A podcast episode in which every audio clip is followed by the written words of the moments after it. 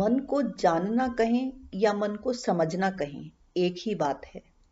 भावनात्मक रिश्तों की समस्या या मन के भीतरी बाहरी द्वंद्वों की समस्या से छुटकारा पाना, हर व्यक्ति की चाहत और ज़रूरत दोनों ही हैं।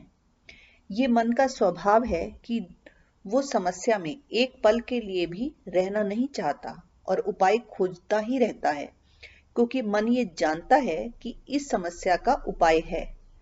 पर मन को जाने बिना मन की ये समस्याएँ मिट नहीं सकती। मन की समस्या से निपटने के उपाय के तौर पर अब तक हम दो ही आयाम जानते हैं। पहला आयाम है पूरे स्वतंत्र भाव से समझने का। मतलब अपनी सुविधा से, संयोग से जो हाथ लग गया, उसे पढ़ लिया, सुन लिया। उसमें से जो अच्छा लगा, उस पर विचार कर लिया या नोट कर लिया। या फिर सोच लिया कि बस ये बात पढ़ ली और समझ आ गई तो बात खत्म। इसमें हमें अपनी आज़ादी दिखती है। लगता है कि हम किसी से बंधे नहीं हैं। हमारा दिमाग खुला है। हम सबकी सुन रहे हैं। और फिर जो उपयोगी लगा, उसे काम में ले भी रहे हैं।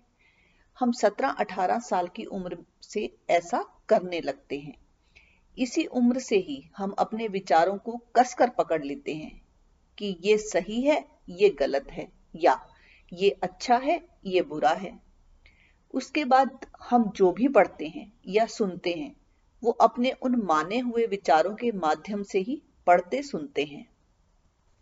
हमारे आसपास के बहुत लोग इसी दिशा में ही जीते रहते हैं। ये अंधेरे में गोल गोल घूमना है।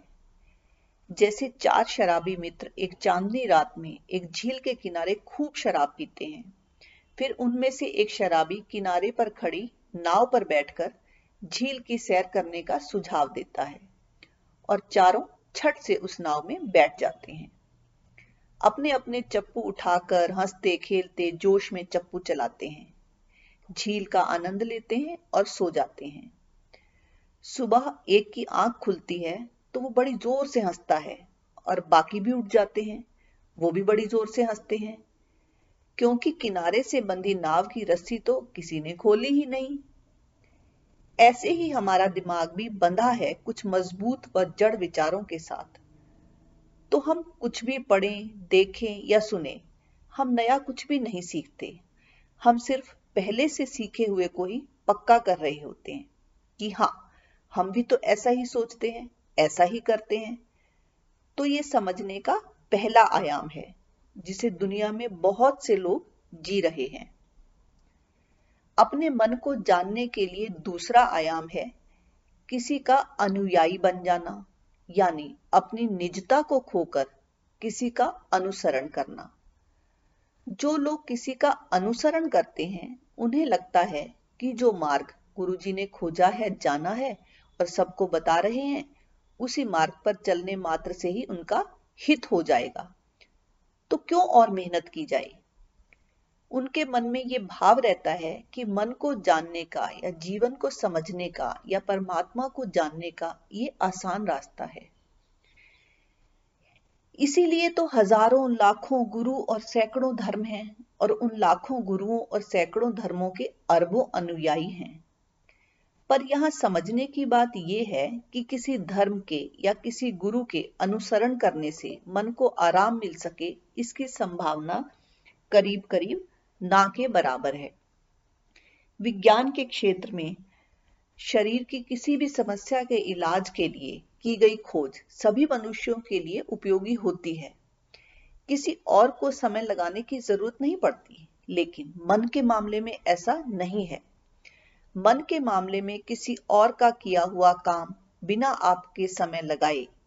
आपके काम आ सके, ये मुमकिन नहीं है।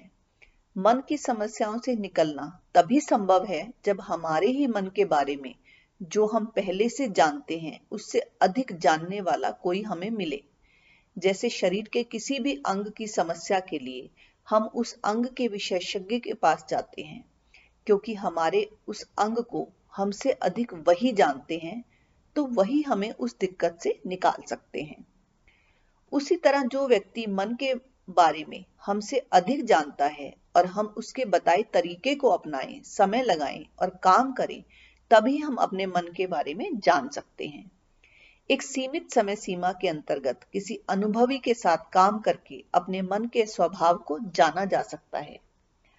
अपने मन के स्वभाव को जानना ही खुद को जानना है। और कहा गया है कि खुद को जाना तो जग जाना। यही है मन को समझने का तीसरा आयाम।